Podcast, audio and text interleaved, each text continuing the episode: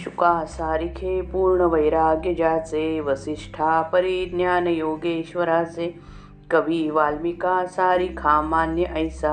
नमस्कार माझा सद्गुरु रामदासा।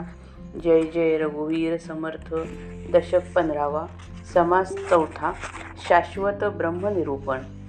हे दृश्य विश्व साकार आहे पण जेवढे काही आकार घेते ते सारे पृथ्वी अथवा जडद्रव्य अथवा मॅटर होय.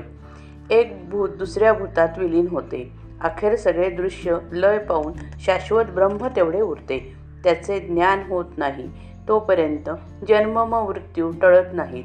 पूर्वपक्ष म्हणतो की हे विश्व झाले व ते सत्य आहे. सिद्धांत पक्ष म्हणतो की हे विश्व झाल्यासारखे दिसते पण ते नाशवंत आहे.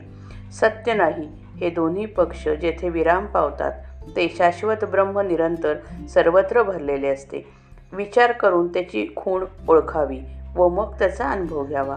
मायेची कक्षा संपली की अस अवस्था उरत नाही. मायेचे संपूर्ण निरसन हेच आत्मनिवेदन होय. म्हणून लोकांच्या नादी न लागता पुन्हा प्रत्ययाच्या मागे लागावे. स्वरूपाचा प्रत्यय शब्दांच्या पलीकडे असतो. श्रीराम पृथ्वीपासून झाली जाडे झाडापासून होती लाकडे. लाकडे भस्मोन पुढे. पृथ्वीच होये श्रीराम. पृथ्वीपासून वेल होती नाना जिनस फापावती वाळोन कुजोन मागुती पृथ्वीच होये श्रीराम. नाना धान्यांची नाना अन्ने मनुष्य करती भोजने. नाना विष्ठा नाना वमने पृथ्वीच होये श्रीराम. नाना पक्षादिकी भक्षिले तरी पुढे तैसेची झाले. वाळोन भस्म होऊन गेले पुन्हा पृथ्वी श्रीराम. मनुष्य मरताच ऐका क्रिमी भस्मका मृत्तिका. ऐशा काया पडती अनेका पुढे पृथ्वी श्रीराम. नाना तृण पदार्थ कुजती पुढे त्याची होये माती. नाना किडे मरोन जाती पुढे पृथ्वी श्रीराम. पदार्थ दाटले अपार किती सांगावा विस्तार. पृथ्वी वाचून थार कोणास आहे श्रीराम. झाड पाले आणि तृण पशुभक्षिता होते सेण. मखात मूत भस्म मिळवणं पुन्हा पृथ्वी श्रीराम.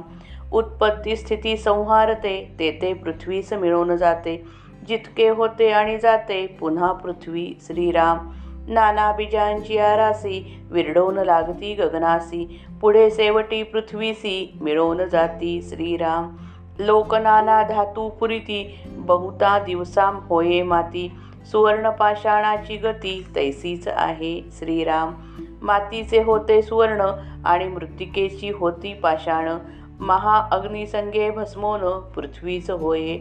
श्रीराम सुवर्णाचे जर होते जर शेवटी कुजून जाते. रस होऊन वितुळते पुन्हा पृथ्वी. श्रीराम पृथ्वीपासून धातू निपसती अग्निसंगे रस होती. तया रसाची होये जगती कठीण रूपे. श्रीराम नाना जळासी गंधी सुटे तेथे पृथ्वीचे रूप प्रगटे दिवसेंदिवस जळ आटे पुढे पृथ्वी श्रीराम पत्रे पुष्पे फळे येती नाना जीव खाऊन जाती ते जीव मरता जगती नेमस्त होये श्रीराम. जितका काही झाला आकार तितक्यास पृथ्वीचा आधार होती जाती प्राणी मात्र सेवट पृथ्वी श्रीराम. हे किती म्हणून सांगावे? विवेके अवघेची जाणावे. खांजणी भाजणीचे समजावे. मूळ तैसे श्रीराम.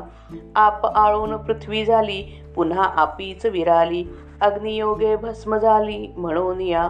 श्रीराम आप झाले तेजापासूनी पृ पुढे तेजे घे घेतले सुखोनी. सोखोनी ते तेज झाले वायोचेनी पुढे वायू झडपी श्रीराम. वायो गगनी निर्माण झाला पुढे गगनीच विराला.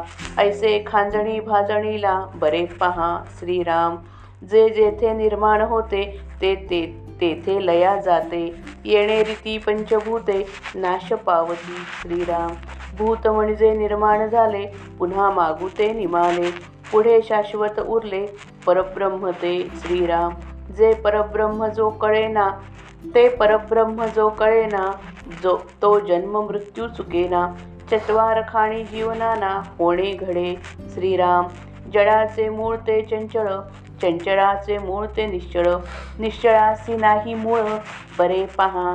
श्रीराम पूर्व पक्ष म्हणजे झाले सिद्धांत म्हणजे निमाले पक्षातीत जे संचले परब्रह्म ते श्रीराम.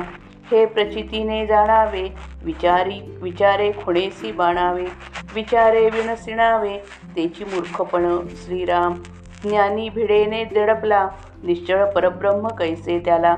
उगाच करीतो गलबला मायेमध्ये श्रीराम. माया निशेष नासली पुढे स्थिती कैसी उरली? विचक्षणे विवरली पाहिजे स्वये श्रीराम. निशेष मायेचे निर्शन होता आत्मनिवेदन. वाच्यांश नाही विज्ञान कैसे जाणावे श्रीराम? लोकांचे बोली जो लागला तो अनुमानेच बुडाला. या कारणे प्रत्ययाला पाहिलेच पहावे श्रीराम. या दृश्यविश्वात केवढ्याल्या घडामोडी चाललेल्या असतात पण घटना लहान असो किंवा मोठी असो अखेर सर्वांना पृथ्वीचाच आधार असतो. येथे पृथ्वी म्हणजे जडद्रव्य होय. दृश्य विश्वाचा पायाच मुळी जडद्रव्यात घातलेला आहे. जाणीव जीव जीवाशिवाय व्यक्त होत नाही पण जीव शरीराशिवाय कर्म करू शकत नाही आणि शरीर जडद्रव्यापासून बनते म्हणून साऱ्या विश्वाला अखेर पृथ्वीचाच आधार असतो. पृथ्वीपासून झाडे होतात झाडांपासून लाकडे होतात. लाकडे जळून त्याची राख होते. राख म्हणजे माती किंवा पृथ्वीच होय. पृथ्वीपासून वेल होतात. त्यांच्यावर पाने फुले फळे ना वगैरे नाना पदार्थ फोफावतात. ते वाळतात व कुजतात. अखेर त्यांची पृथ्वीच होते माती होते. निरनिराळ्या धान्यांची निरनिराळे अन्ने तयार होतात. ती माणसे ती खातात. त्या अन्ना अन्नाची अखेर विष्ठा बनते किंवा वमने होतात. म्हणजे त्याची मातीच होते. निरनिराळ्या पक्ष्यांनी किंवा पशूंनी धान्य भक्षण केले तरी त्याची नंतर विष्ठाच होते. ती वाळून भुगा झाला म्हणजे मातीच होते. माणूस मेला की त्याला जाळतात किंवा मातीत पुरतात किंवा कृमींना खायला देतात अशी कितीतरी मानव शरीरे मरतात पण त्या सर्वांची अखेर मातीच होते. अनेक वनस्पती व गवत कुजतात व शेवटी त्यांची मातीच होते. कितीतरी किडे मरून जातात व शेवटी त्यांची मातीच बनते. जगात अगणित पदार्थ भरलेले आहेत त्यांचा सगळा विस्तार सांगणे शक्य नाही परंतु स त्या सर्वांना अखेर पृथ्वीचाच आधार आहे. पशु झाडपाला गवत वगैरे खातात खाल्ल्यावर त्याचे शेण बनते खत मूत्र मूत राख आ याची अखेर मातीच होते. जे जे काही निर्माण होते काही काळ टिकते आणि अखेर नाश पावते त्याची अखेर मातीच होते. जे जे होते व जाते त्याची शेवटी माती बनते.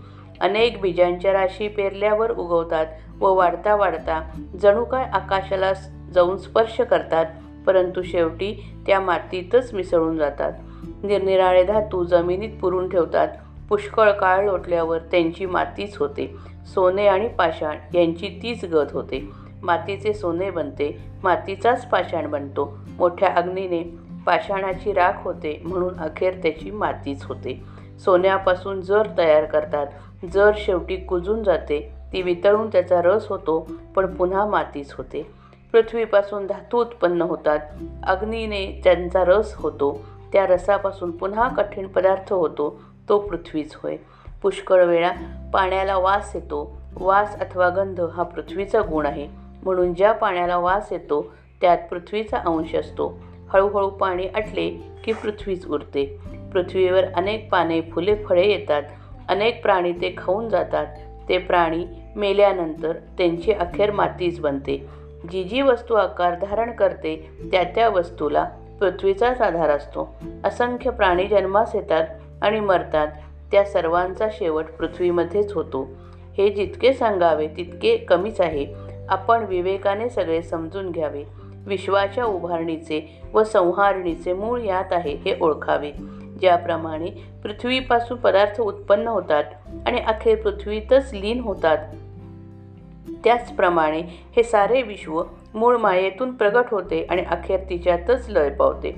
आता विश्वाची संहारणी सांगून त्या पलीकडे राहणारे निश्चळ परब्रह्म ओळखावे असा आग्रह करतात. पाणी आटून पृथ्वी झाली खरी पण पुढे अग्नीने जळून भस्म झाली की ती पुन्हा पाण्यातच विरून जाते. तेजापासून आप निर्माण होते पण पुढे तेजस त्याचे शोषून घेते. तेज वायूपासून निर्माण होते पण पुढे वायूच त्यास विझवून टाकतो. वायू आकाशापासून निर्माण होतो पण पुढे तो आकाशातच लीन होऊन जातो.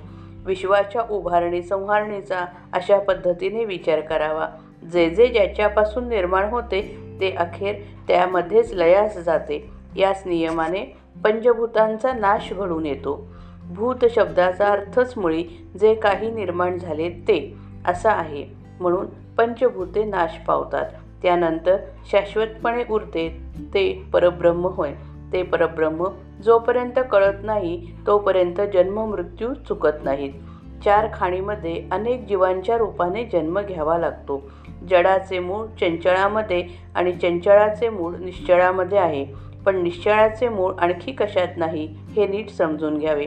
जे निर्माण झाले ते ते दृश्य विश्व खरे मानणे झालेले खरे मानणे हा पूर्व पक्ष होय. जे निर्माण झाले ते दिसले तरी खरे नाही हा सिद्धांत पक्ष होय. या दोन्ही पक्षांच्या पलीकडे असून जे सर्वत्र भरलेले आहे ते परब्रह्म होय. प्रचितीने याचे ज्ञान करून घ्यावे. विचाराने त्याची खूण अगदी पक्की ध्यानात ठेवावी. विचारा वाचून फुकट श्रम करणे मूर्खपणाचे असते. एखादा ज्ञानमार्गी पुरुष जर मायेच्या भिडेला बळी पडला तर त्याला निश्चळ परब्रह्म प्राप्त होणार नाही. तो मायेच्या कक्षेमध्ये उगीच गडबड करीत राहतो. माया संपूर्णपणे नाश पावली म्हणजे मग अवस्था उरत नाही. ही गोष्ट चतुर माणसाने स्वतः विचाराने समजून घ्यावी. माया निशेष निराश पावली की खरे आत्मनिवेदन घडते. ज्या ठिकाणी शब्द पोचू शकत नाही त्या विज्ञानाचे ज्ञान स्वानुभवा वाचून घडणे शक्य नाही. लोक बोलतात त्याच्या नादी जो लागतो तो अनुमानाच्या चंचलपणाने बुडतो किंवा वाया जातो म्हणून साधकाने पुन्हा पुन्हा अनुभवाच्या ज्ञानाकडे वळावे. श्रीराम जय राम जय जय राम.